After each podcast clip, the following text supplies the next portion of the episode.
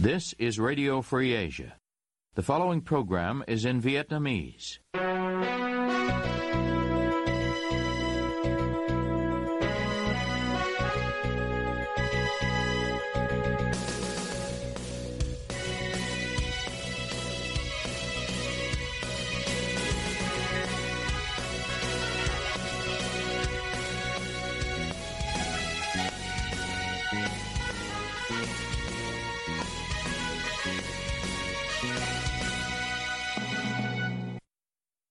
Đây là Đài Á Châu Tự Do phát đi từ thủ đô Washington DC, Hoa Kỳ.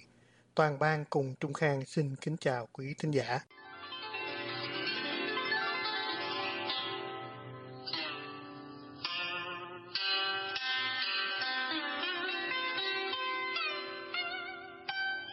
Mời quý vị theo dõi chương trình phát hành tối ngày 11 tháng 3 năm 2023 đang được phát trực tiếp từ lúc 9 giờ giờ Việt Nam.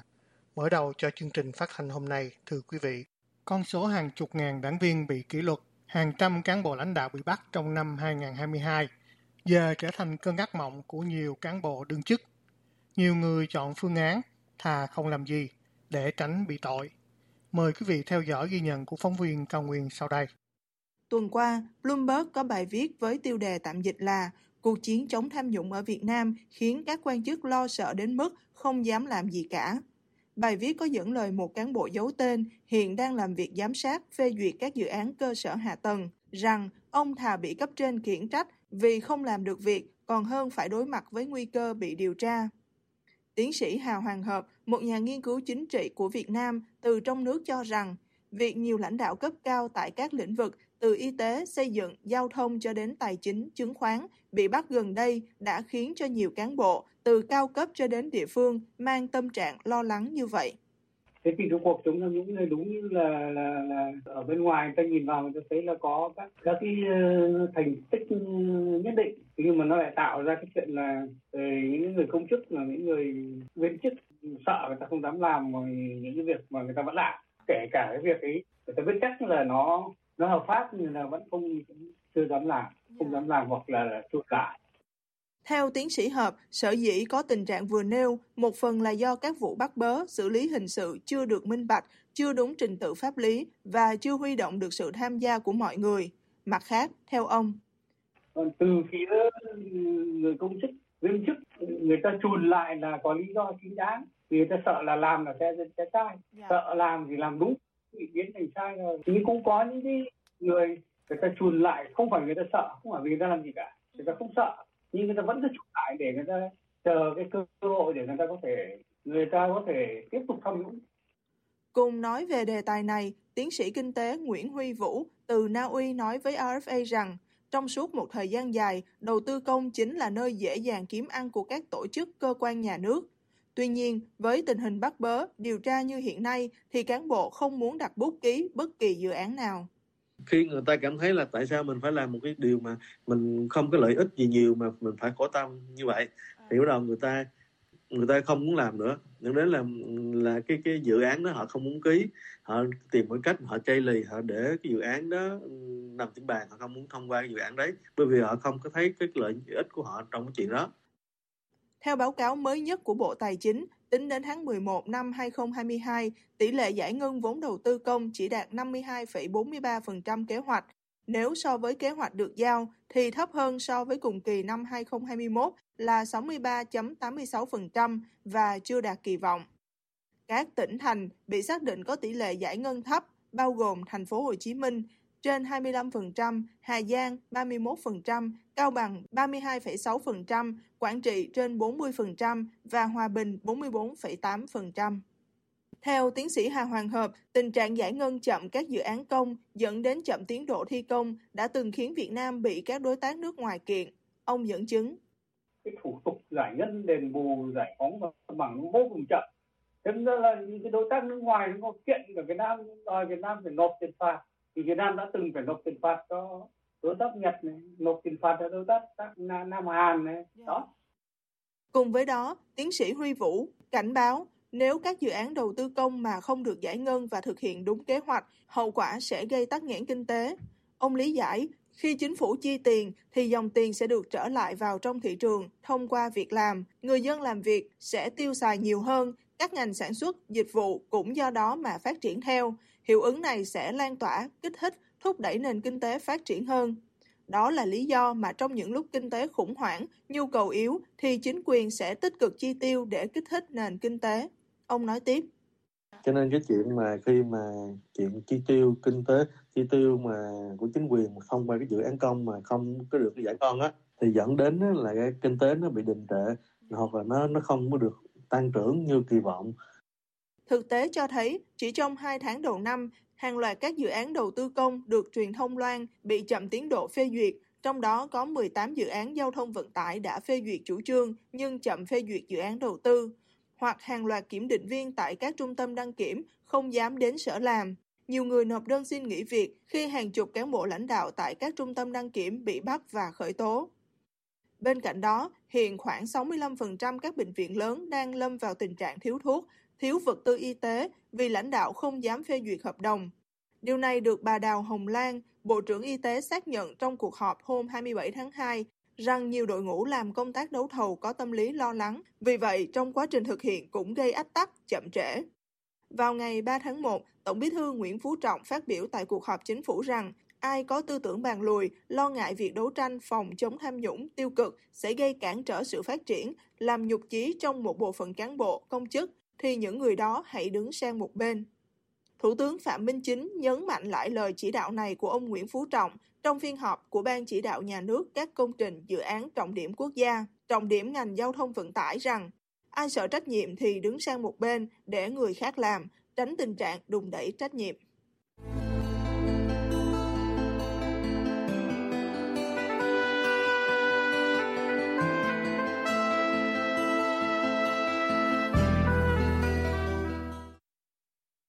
Quý thính giả đang nghe chương trình phát thanh của Đài Châu Tự Do. Quý vị cũng có thể đón nghe các chương trình phát thanh của đài qua vệ tinh Intelsat 17 ban C ở 66 độ Đông và vệ tinh 19 ban C ở 166 độ Đông. Và sau cùng thưa quý vị, đập thủy điện C con A ở Hạ Lào là một dự án chưa công khai các thông tin pháp lý nhưng đã được xây dựng nhanh chóng. Mời quý vị theo dõi bài phỏng vấn tiến sĩ Brian Eller, giám đốc chương trình Đông Nam Á và chương trình năng lượng nước và bền vững do phóng viên Mai Trần thực hiện. Hiện đang có một đập thủy điện được một công ty Việt Nam xây dựng một cách bí ẩn ở một địa điểm nhạy cảm đối với kinh tế xã hội hạ lưu sông Mekong, đập thủy điện Xe Công A ở Lào. Nói đây là một dự án bí ẩn vì những thông tin pháp lý cơ bản của dự án hiện vẫn chưa được công khai. Theo Liên minh Bảo tồn Thiên nhiên Quốc tế, đập thủy điện này nằm ở vị trí có thể phá hoại nghiêm trọng nghề cá ở Campuchia và đẩy nhanh tốc độ lún ở đồng bằng sông Cửu Long. Dù các bên chịu ảnh hưởng của dự án này đang quan tâm đặc biệt đến tiến độ của nó, dự án không rõ ràng về tình trạng pháp lý này hiện đã sắp hoàn thành theo hình ảnh vệ tinh do tiến sĩ Brian Ayler, giám đốc chương trình Đông Nam Á và chương trình năng lượng, nước và bền vững tại Stimson Center, một think tank ở Washington DC, công bố hôm 14 tháng 2 năm 2023. Đập thủy điện này hiện đã vượt qua giữa dòng sông Sê-công A. RFA phỏng vấn tiến sĩ Brian Ayler về dự án thủy điện này thời điểm để Việt Nam hành động trước khi quá muộn. Xin cảm ơn ông đã dành cho chúng tôi cuộc phỏng vấn về đập Xe Công A. Ông cho rằng đây là vấn đề cấp bách đối với cả Campuchia và Việt Nam, và Việt Nam cần khẩn cấp hành động trước khi quá muộn. Xin ông chia sẻ một quan điểm toàn diện về dự án này. Hiện nay đang có sự thay đổi một số vị trí lãnh đạo chính phủ ở Việt Nam. Đồng thời, Việt Nam cũng xuất hiện một số cáo buộc liên quan đến các dự án thủy điện khác nhau và các hoạt động tham nhũng bạn biết đấy, đây có thể là thời điểm cần hành động để có thể trì hoãn hoặc dừng việc xây dựng đập xây công A. Tại sao lại có mối liên hệ giữa việc chống tham nhũng ở Việt Nam hiện nay với khả năng dừng dự án xây công A? Tôi nghĩ rằng ở Việt Nam, người ta đã đưa ra ánh sáng một số nhà lãnh đạo có liên hệ với các doanh nghiệp nhà nước. Điều đó đã rõ rồi. Nhưng cũng có những nhà lãnh đạo khác, có những sở thích kinh doanh khác. Chúng ta đã biết được rất nhiều về điều đó trong vài tháng qua. Chúng tôi không biết chắc chắn, nhưng tôi có thể nhưng tôi nghĩ có thể có một số giả định rằng có một số nhà lãnh đạo trong mạng lưới lãnh đạo có liên quan đến các dự án ở nước ngoài. Tôi đã đọc một số phân tích từ Việt Nam về đập Luang Prabang ở Lào, tập đoàn dầu khí Việt Nam PVN ban đầu có cổ phần trong con đập đó. Nhưng bây giờ đang hình thành một ban lãnh đạo mới ở Việt Nam và ban lãnh đạo mới đã hành động để Petro Việt Nam không còn nắm giữ cổ phần trong con đập đó nữa. Như vậy không còn phần vốn của Việt Nam trong đập Luang Prabang. Vì vậy chúng ta có thể hy vọng mặc dù dự án C công A được khởi đầu là một dự án của Việt Nam, nhưng có thể hy vọng là sẽ có một thỏa thuận tương tự với đập Luang Prabang. Có lẽ đập C công A cũng sẽ bị đưa vào tầm ngắm của chiến dịch chống tham nhũng của Việt Nam. Nhưng nhà đầu tư chính của dự án đập xe công A là một công ty tư nhân, Hoàng Anh Gia Lai. Đó là công ty tư nhân, không phải công ty nhà nước. Tại sao nó lại có mối quan hệ với tham nhũng trong nhà nước? Tôi nghĩ rằng vốn chủ sở hữu của Hoàng Anh Gia Lai đã được thanh lý và hiện tại nó thuộc về sở hữu của một công ty khác khi Hoàng Anh Gia Lai được tái cấu trúc vài năm trước. Tôi nghĩ chúng ta có thể kiểm chứng được ai là chủ thực sự đầu tư của dự án C công A. Điều đó là khả thi. Đó có thể thực sự là Hoàng Anh Gia Lai. Hoàng Anh Gia Lai không phải là nhân vật xa lạ gì với vấn đề sông Mekong. Họ sở hữu rất nhiều đập ở Lào. Đúng vậy, ở đây vấn đề là toàn bộ tình hình xung quanh con đập này trong quá trình diễn tiến của nó rất là mơ hồ, có một sự thiếu minh bạch rất lớn ở đây. Điều này có thể không quá quan trọng trong một số tình huống khác nếu con đập không quá rủi ro, nhưng đây là một dự án cực kỳ rủi ro với tác động sâu sắc có thể xảy ra với nghề cá của toàn bộ hệ thống sông Mekong, bao gồm một số nghề cá liên quan đến ngư nghiệp và hậu quả đối với đồng bằng sông Cửu Long cũng như toàn bộ Việt Nam. Vì vậy, theo nhiều cách, tôi gọi dự án này là một hồi chuông báo tử cho nghề cá trên sông Mekong và theo nhiều cách, Việt Nam đang tự bắn vào chân mình bằng cách xây dựng con đập này ở Lào. Và một lần nữa, cấu trúc của truyền thông tri thức cung cấp tin tức cũng như thông tin về quyền sở hữu của dự án đập C công A rất mơ hồ. Tôi nghĩ có lý do để tin rằng ngay cả trong tình trạng hiện tại của con đập, tức là đã được khởi công và xây dựng phần lớn, thì con đập đang được xây dựng trái phép. Nghi vấn đập C công A được xây dựng trái phép Ông nói có khả năng con đập này được xây dựng trái phép. Xin ông giải thích. Không ai tìm thấy các tài liệu cần phải được công khai của con đập này. Khi một con đập được xây dựng ở Lào, nó cần phải có thỏa thuận nhượng quyền được ký kết về cơ bản. Đó là hợp đồng giữa chủ sở hữu đập và chính phủ, cụ thể là Bộ Năng lượng và Khai thác mỏ của Lào.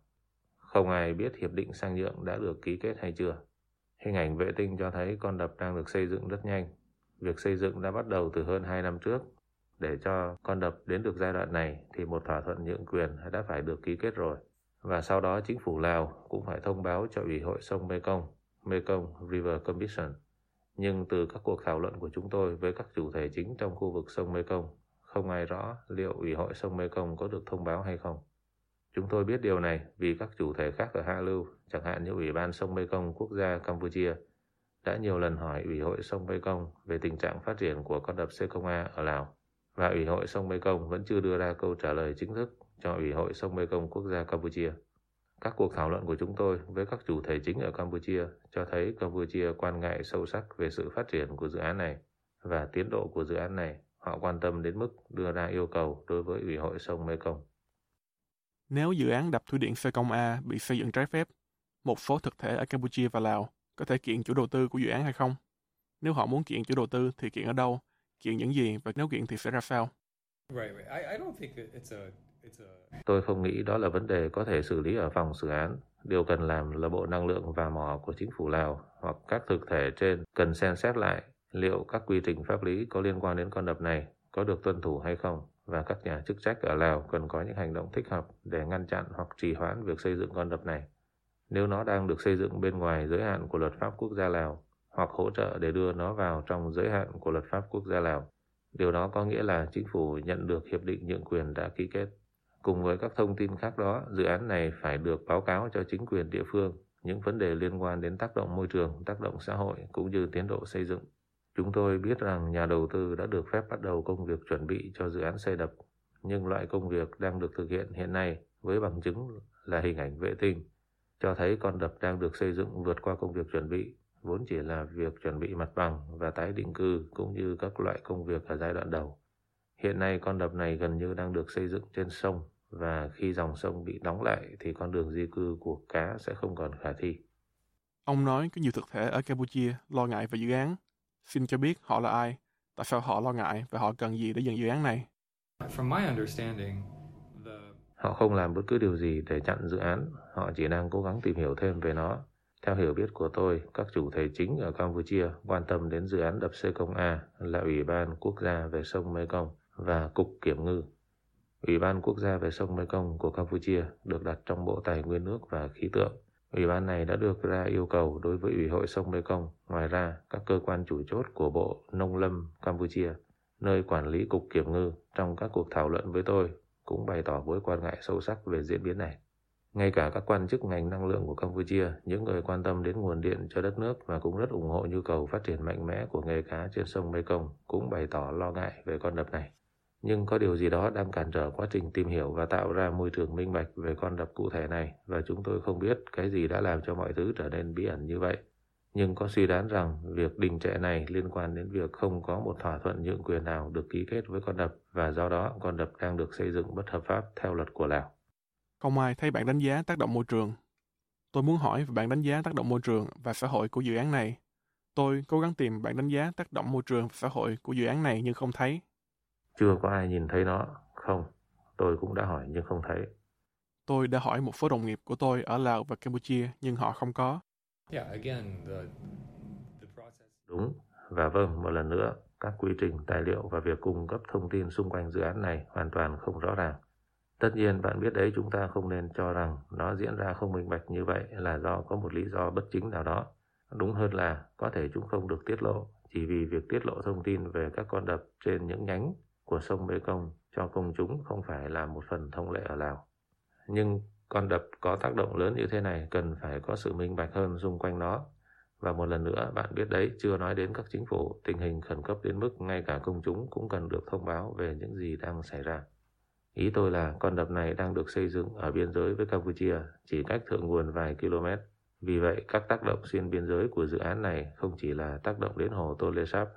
Nó cách hồ Tonle Sap khoảng 150 km hay 200 km, nhưng chỉ cách vài km về phía hạ lưu. Sẽ có những tác động đáng kể ở Campuchia.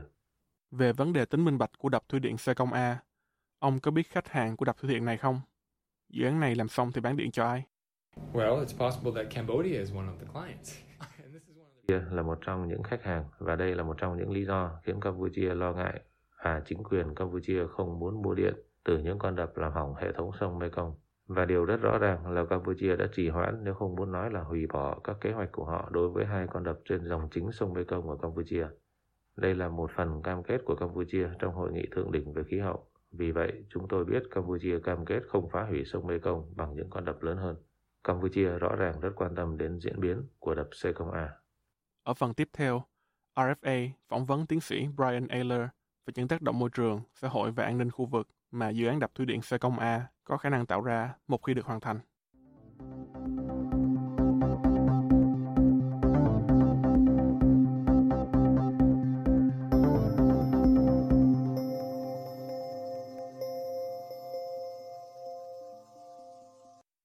Quý thính giả vừa nghe chương trình phát thanh tối ngày 11 tháng 3 năm 2023 của Ban Việt ngữ Đại Châu Tự Do. Quý vị có thể nghe lại chương trình này, đọc những bài viết, xem các video tin tức thời sự bằng cách truy cập vào website của Ban Việt ngữ Đài Châu Tự Do. Song song đó, ứng dụng tin mới trên điện thoại thông minh và postcard cũng có thể giúp quý vị theo dõi các chương trình tin tức thời sự bằng video hay audio của Đài Á Châu Tự Do. Quý vị quan tâm đến chương trình xin gửi email về địa chỉ vietwebavong.rfa.org. Xin hẹn quý vị vào chương trình ngày mai. Toàn Bang và Trung Khang cảm ơn quý vị đã đến với chương trình và hẹn gặp lại. Nếu như giấc mơ cứ lại đến, nếu tình yêu vô ly lại đến, tôi sẽ không hối hay tiếc những ngày về sau. Nếu như trái tim vẫn khao khát, nếu như dấu yêu cất lời hát, tôi sẽ phiêu lưu đắm say như ngày đầu.